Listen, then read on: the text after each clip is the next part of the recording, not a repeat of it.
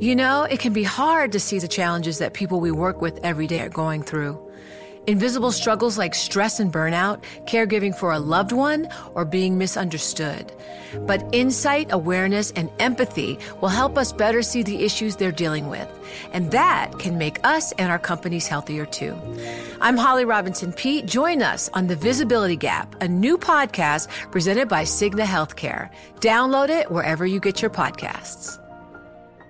You know success when you see it, or you think you do the people in the spotlight. But what about those small business masterminds who succeed at making their money work harder? They do that by having a business bank account with QuickBooks Money, which now earns 5% annual percentage yield. Making your money work as hard as you do? That's how you business differently. Learn more about QuickBooks Money at quickbooks.com slash 5APY. Banking services provided by Green Dot Bank, member FDIC. Only funds and envelopes earn APY. APY can change at any time.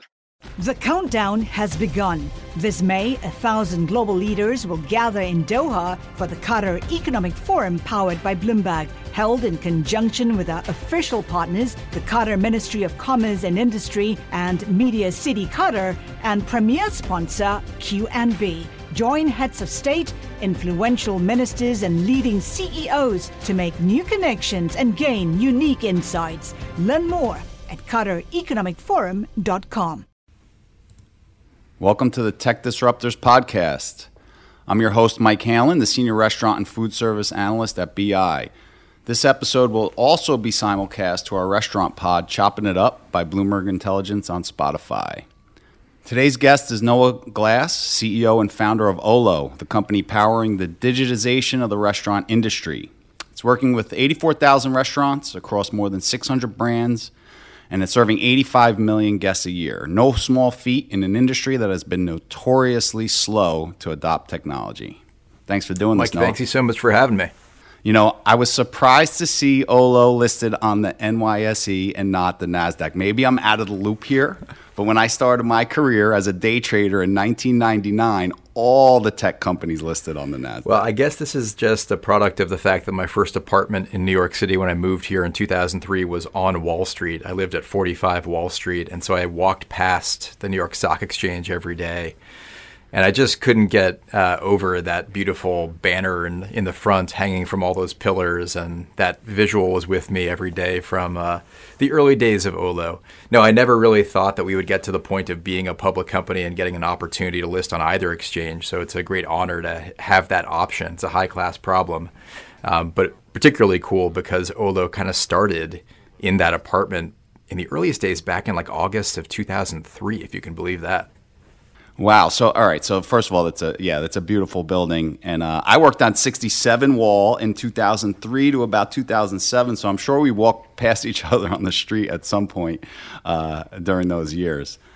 Uh, for our listeners that may not be familiar with Olo, what are the core products uh, that really fueled its pre-IPO growth? So pre-IPO, I would say Olo was best known for actually what the name is the acronym for. It's the acronym for online ordering, OLO, and it kind of actually dates the term in that acronym itself because it was at the the time when online was two different words, kind of the AOL era so it's been around online ordering as a concept for a long time. Olo, the company, started in 2005, but that was at that time really the the industry accepted term for online ordering, and that's how we got started. So it was letting guests order and pay before they arrived at the restaurant, mainly for takeout. Some restaurants in the early days also used it for delivery, and then skip the line when they arrive, collect their order, and be on their way. Um, before the IPO, in maybe the four to five years running up to it, there was this other big leg of growth as we expanded into offering delivery on a national scale. And that wasn't delivery in the way that I was used to delivery from being a 17 year old pizza delivery driver uh, growing up, or in the way that these early restaurants were using Olo and doing their own delivery. Rather, it was tapping into a network of on demand delivery service providers and we made that possible through a product called Dispatch, which basically tied all these different service providers into a network and made that accessible through a single API call. So a brand that was using Olo for just takeout could now also offer delivery to guests and still let those guests order through the brand's own website or app all without having to hire their own delivery fleet, but instead by tapping into this on demand pool of drivers. The third big product that we came to market with in 2017 was enabling brands to syndicate out their content, their menus, their price list out to the third party marketplaces like the DoorDashes and the Uber Eats and the Grubhubs of the world, and then have those orders not come into different tablets sitting on the counter that somebody would have to watch and manage, but all into the same single stream into the point of sale, into the kitchen, and that product is called Rails. So really ordering It's solving exactly tablet right. hell. Yeah, we lovingly call that tablet hell. There there are incredible photos from the 2015, 2016 era where you'd walk into restaurants and you still see this even in 2023 and they have five, six different tablets sitting next to the point of sale, all ringing, all flashing.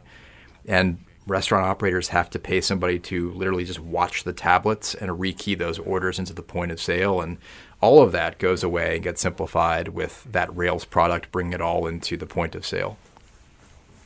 Very cool. Uh, I'd like to dive into dispatch just a little bit more. Can you talk about the bidding process with delivery uh, providers, how it's benefiting your customers, and what do they value most? Is it the price? Is it the time?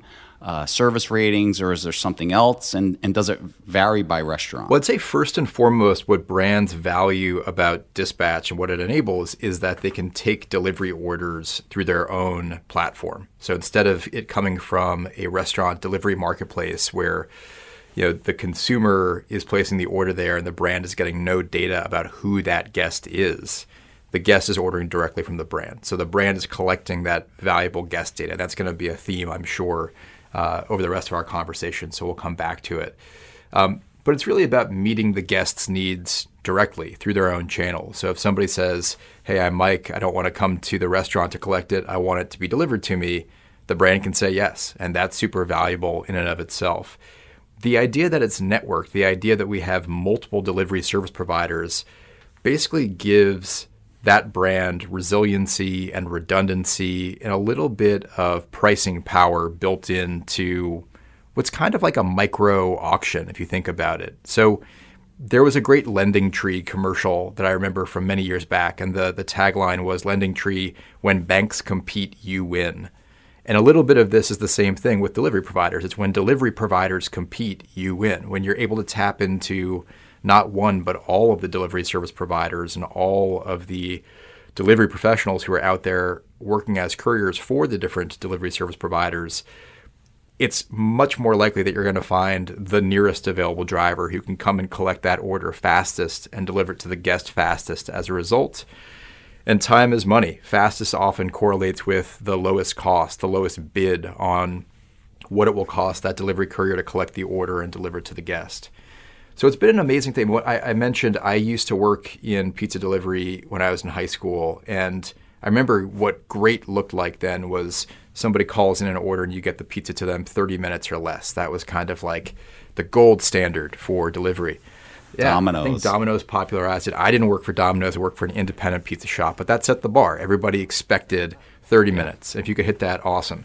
The problem is the delivery driver is going out with three, four, five different deliveries all in one batch. They're routing their way around. It doesn't always get delivered based on first in, first out. It's getting delivered based on what's convenient based on the other delivery. So it was hard to hit that 30 minute kind of promise. Um, the beauty of the dispatch model is it is a point to point delivery model. So the courier is coming to collect one order and then deliver that one order. We know how long the food takes to prep based on an understanding of the historical analysis of how long meals take to prep and what the restaurant has shared with us. So if we know the driver is 10 minutes away from drive time to arrive at the restaurant and the food takes seven minutes to prep, we can send the driver, wait three minutes, fire that order directly into the kitchen. The driver's arriving right when the food is ready and fresh.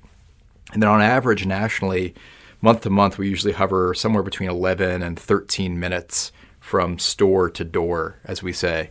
So it just opens up a whole lot of different varieties of food that wouldn't be delivered well with that 30 minute time horizon. But if you can finish that delivery, finish that order being prepped, and at that make time then have 12 minutes on average, let's say, for that order to then get in the hands of the guest and then, you know, food in mouth, that magical moment, it just makes delivery a much higher uh, quality experience for the guest, and it, it shows well for the brand. Yeah, it's great. I'd imagine it's uh, a big boon to guest satisfaction. It is. Well. Yeah, there are times when a guest just wants or needs delivery. They just aren't in a need state where going to the restaurant makes sense, however convenient it is to collect the order. So the ability to pay for delivery and have somebody else collect it and take it from the restaurant to you is a great thing. It opens up a lot of business opportunities for restaurants that didn't prior to dispatch play in the delivery realm. Cool. Yeah, it's a, almost like a uh, democratization a bit, right? Because I know a lot of restaurants, independent restaurants, can't even get insurance for drivers, right? So, so I think this is um, definitely something that that smaller chains and, and uh, independents uh, can benefit from. That's right. Uh, how did the company's product suite evolve with the Wisely acquisition? Yeah, so Wisely was in November of 21. It was the first acquisition that Olo did, not just as a public company, but in our entire history up until that point. So we were operating for about 16 and a half years, never done an acquisition. Um, we've been working with Wisely as a partner. We have a rich partner ecosystem of other restaurant technology providers, over 300 of them uh, today. And it means that we're able to have a really cool vantage point and see those solutions that are really helping to meet our restaurant customers' needs. And you know, we got conviction with Wisely that this was a platform that was really helping restaurant brands to de-anonymize not just every transaction coming through Olo, but every interaction that they were having with the guest. And it was pulling all of those into a guest data platform.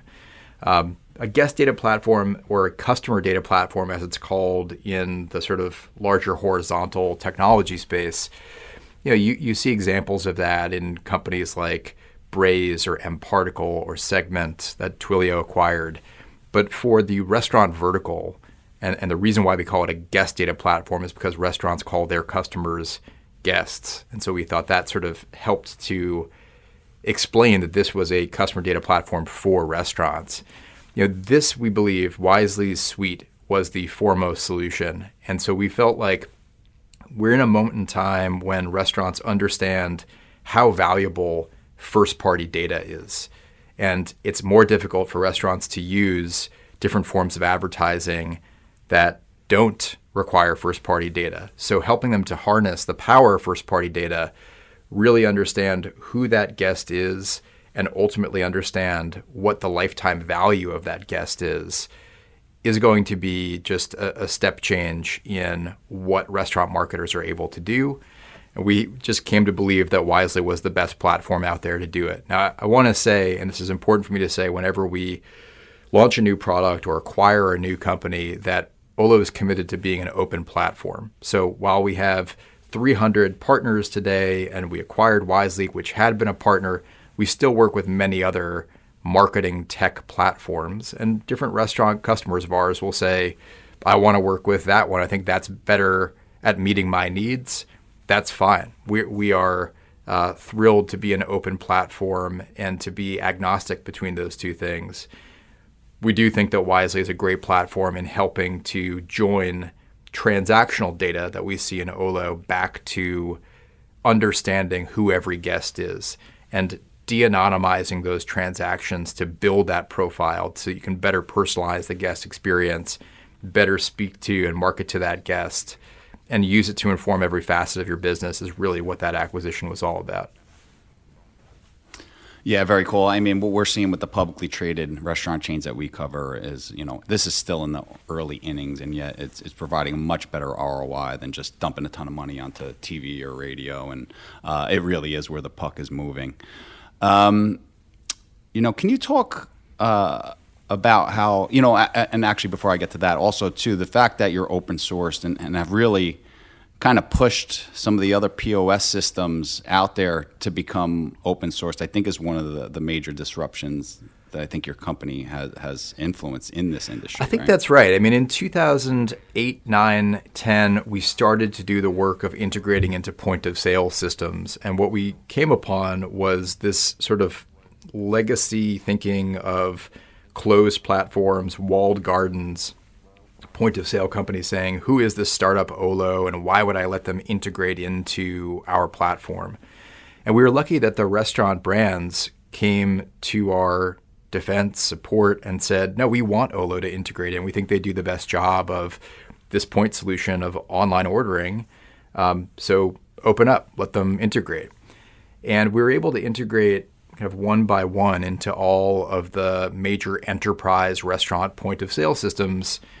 And that's important because I think a lot of people don't realize this, but many of the large restaurant brands are fragmented from a technology standpoint when it's not guest facing technology, when it's a restaurant operator facing technology like point of sale, oftentimes you have two, three, four different point of sale platforms that are being used within the same brand. And yet, for online ordering or an online ordering app, that's guest facing technology. It needs to work the same on top of every one of those point of sale platforms, and they're not interoperable with one another. Olo, because we're not a point of sale platform, but we're this layer on top that is the guest facing layer, can then integrate with all of these enterprise point of sale companies and technology stacks and provide that universal, uniform guest experience on top. And then we said to all these technology partners, the 300 plus that are integrated into Olo today, you know, ride our platform to have that same sort of access into point of sale. And we acquired a company in March of 22 called Omnivore that did that in an even bigger way than Olo itself did, not just with order injection, but also with uh, labor and scheduling and purchasing and inventory and kitchen display system integrations. And that's a, a, such a key part of our philosophy. We believe that an open platform is the foundation of innovation for the restaurant technology space, and that letting a thousand flowers bloom on an open platform is going to be best for the restaurant operator and best for the restaurant guest. We will always be committed to being an open platform and big supporters of innovation in the restaurant tech landscape. Yeah, I think you're right. I think that really sparked innovation in the space. Um, can you talk about how Olo Pay and one of your latest technology disruptions, uh, Borderless, also uh, contribute to data aggregation? Yeah, I'm going to separate those two slightly. Um, let me first talk about Olo Pay, without the borderless context. Olo Pay is something that we announced around the time of our IPO and then really only went into general availability with in the middle of 2022. But what OloPay is, it's very similar to if you look at other commerce platforms like Shopify and what they built with ShopPay. It's it's very similar. It is a digital first integrated payment platform that's embedded within the commerce platform itself. So instead of us acting as a gateway into whatever the credit card processor is at the store, which is really designed for card swipe uh, experiences, OloPay is digital first. So it's embedded within our platform. It means that, you know, just like I said, with a uniform layer that is guest facing technology, payments becomes part of that uniform layer. You don't have disjointed experiences where you've used your credit card to pay at store A within the brand and then you go to use it at store B, but oh, your card isn't on file because they use a different payment processor. Instead, we keep that card on file. And so, as a result of that, and as a result of really thinking about the context of a digital transaction, we're able to do things that are both good for the guest experience, like card on file, but are also great for the operator experience. Much, much lower fraud as a result of monitoring e commerce fraud through our partnership with Stripe and also monitoring across the entire Olo platform to prevent fraud with a second filter. Um, protection against chargebacks. Uh, reporting all being on the same dashboard so that somebody can do adjustments and refunds and chargeback contestations all in one place and just better authorization rates and better basket conversion rates that are really about being a digital first payment platform stitched into the Olo commerce platform. So that's Olo Pay. What we did with Borderless really enhances Olo Pay and it has benefits beyond Olo Pay as well. The idea of Borderless was passwords are a pain. I, I haven't met a person in life who likes passwords.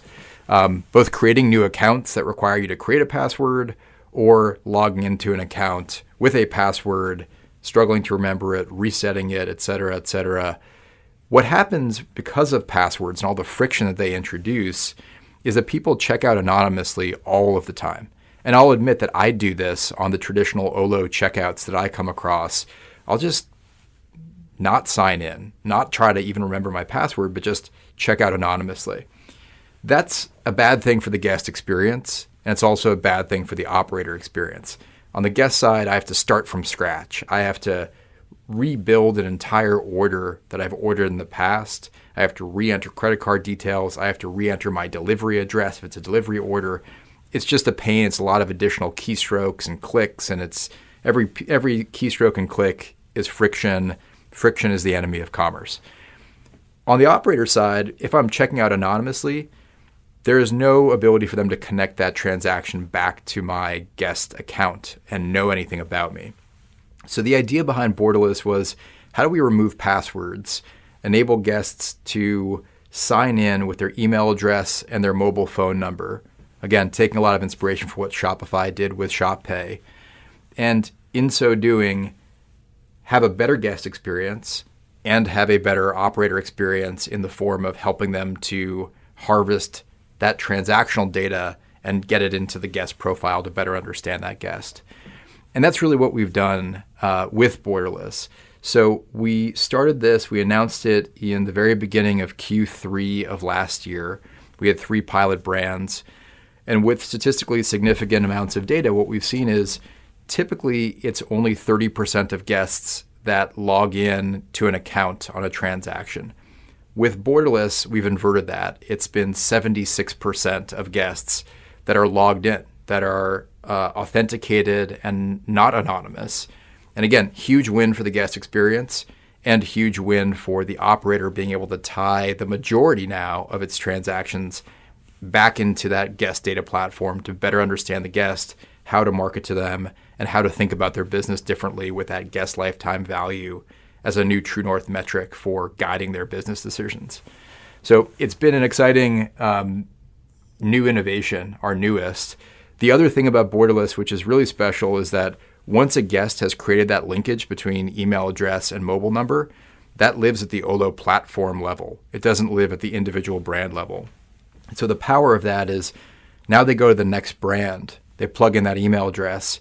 We then send a text to their mobile phone saying, Mike, is this you? Once you enter in that six digit number, you're into that account. You have your card on file. You might have other details like your delivery address on file. So we've removed the friction from that experience, and there's a network effect in that of, uh, you know, a platform that is benefiting all of the guests and all of the brands. So at the scale of 84,000 restaurants across 600 brand experiences, and on the other side, 85 million restaurant guests, we think that's a really powerful value proposition for the industry as a whole. Yeah, that's very cool. I love that you're reducing pain points for not only the restaurant customers, but also uh, the restaurant guests. Uh, that password problem is a, a massive issue. Uh, to your point, you know, I don't think anybody, uh, there's anyone I know that that's uh, satisfied with how that's handled. What drives me crazy is when it's like, a brand tells me I can't use any of my last five passwords. And so I know with 100% certainty I'm going to put something in that I'm never going to remember. Right. you know, and I go through a process with some of these brands. It's like every couple of months I, I have to change the password. It's like maddening, you know. Couldn't agree more. Couldn't agree more. All right, so we, we talked about Wisely a bit. We talked about uh, Omnivore. Uh, you have a strong balance sheet, almost 450 million of net cash. You know, do acquisitions continue to be a part of your gra- growth strategy? And if so, what type of targets are you looking at? I think we're always looking at ways to drive more digital transactions to add more value to our restaurants, and that's the common thread behind you know the Wisely acquisition, the Omnivore acquisition. we do have a lot of cash on the balance sheet. Whether we use that to build things organically or to acquire additional capabilities from the outside, you know, I think it's really a matter of what's going to help drive us further faster in this ultimate ambition of kind of being the engine of hospitality. And we now talk about our mission as being, you know, helping restaurants make every guest feel like a regular. And that's the the common spirit behind all the things that we do in the commerce engine, in the guest engagement engine, in the payments engine. So I mean, that's really how we think about things. The, the latest thing that we've done with uh, our cash reserves is we, that we authorized a $100 million stock buyback of Olo stock. And um, I think that w- we believe is a, a, good use of capital on the balance sheet um, and conveys our, our confidence in the business and the position that we're in going forward. Yeah, 100%. I, I think that's typically how I look at it, right? When companies are doing share buybacks and accelerated share buybacks, it, you know, they're sending a signal to the market that look, we think our stock is cheap and, and we're putting our money where our mouth is. Um, what are your what are your organic growth levers? Well, I think you know Olo Pay and payments is certainly a big area of focus. You know, when we look at, I believe we shared in 2021, it was about 20 billion dollars of GMV, gross merchandise value, or, or GPV, gross payments volume that went through the Olo platform. Um, that's a lot of volume, and you know we believe that there's a big payments franchise to build within Olo, and one that is you know meeting the needs of our restaurant customers. It's not something that we got into just because we thought, hey, this is a clever way of making revenue, additional revenue. It really came out of this group that we have, our product advisory council, which is made up of great digital thinkers from across our restaurant customer base.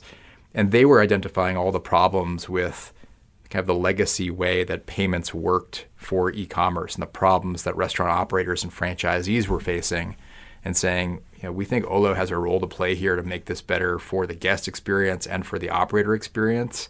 Could you do something in payments? We went out and struck a partnership with Stripe. We're really proud of that partnership and what we've built in Olo Pay what we've enhanced further with Borderless. And um, we think there's there's so much room to go and grow on the payments uh, side of things. And there's a lot of room to grow with guest engagement as well and thinking about how do we, I mean, to your point, it's still early. You still have, I want to come back to this great quote from uh, Wanamaker, who was a, a, a department store magnate, um, who said, you know, half of my advertising is, is wasted. I just don't know which half. This is an industry that, you know, at a trillion dollars in top line revenue, if you think about a 3% ad fund fee as being a, a basic golden rule, that's $30 billion in advertising spend that restaurants are spending on pretty wasteful TV, radio, print, mass media forms of advertising. Very difficult to track, a lot of wastage. And we think that kind of channeling some of that toward personalized marketing and kind of precision marketing when you know who that guest is and you know that they are a high lifetime value guest is really smart. So there's a lot that we can do going forward beyond what we've already done with Wisely for such a large swath of the restaurant industry. Yeah, uh, it's, it's cool. It makes a lot of sense. I mean, people are walking around with a billboard in their pocket, right? So it's a perfect place to, to advertise. Uh, Outback, Jack in the Box, Carl's Jr., and Hardee's are some of the large chains that have recently transitioned away from homegrown systems and to Olo. Uh, is that the largest opportunity in your restaurant growth lever? Uh, and is there upside if that trend continues to accelerate? I think that is the thing that we point to as the biggest source of competition. It's not some other technology platform like Olo, it is restaurant brands who have really out of necessity, because they started doing this before Olo was at scale and a viable alternative, built something in house and then been stuck with having to maintain it and to keep it fresh and innovative and secure and high performance. That's really expensive to do. That's not a build it once and you're done. That is a build the car and keep filling it up with gas. And this is very expensive gas. So we've seen a lot of brands. You named a bunch. Um, this past quarter, we saw Ruby Tuesday, Smash Burger, Zaxby's. Uh, you mentioned Jack in the Box, all migrate off of a homegrown platform and onto the Olo platform. And I think that is the trend. You know, we've had over uh, a dozen such uh, brand migrations happen just since our IPO.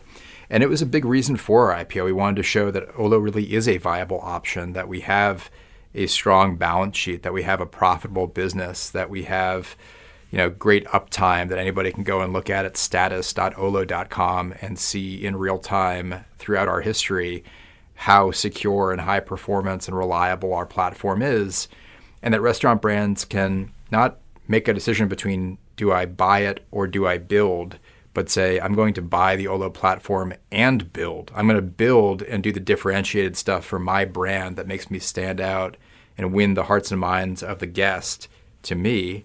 But I'm going to use the engine that is Olo to power all the undifferentiated heavy lifting and to bring about things like borderless and like dispatch and like Olo Pay that are really platform level innovation that no individual brand could do themselves, but at the scale of 84,000 restaurants across 600 brands, Olo can do for the industry as kind of a common good.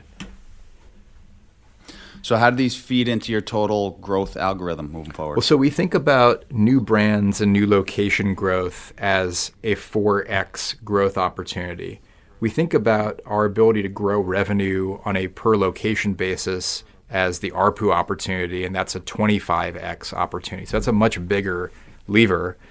But together, it's a 100x opportunity for Olo, staying focused as we have been for nearly 18 years now on enterprise restaurants in the US. Now, we've had a little bit of expansion beyond just enterprise restaurants. We've also, in the last couple of quarters, started working with uh, C stores that have fresh food programs that can use the same platform to let a guest order a sandwich or a pizza or that sort of thing, customized, made to order, and come and collect it or get it delivered just in time. So that's a little bit of an expansion beyond the 300,000 enterprise restaurants that we had considered our TAM.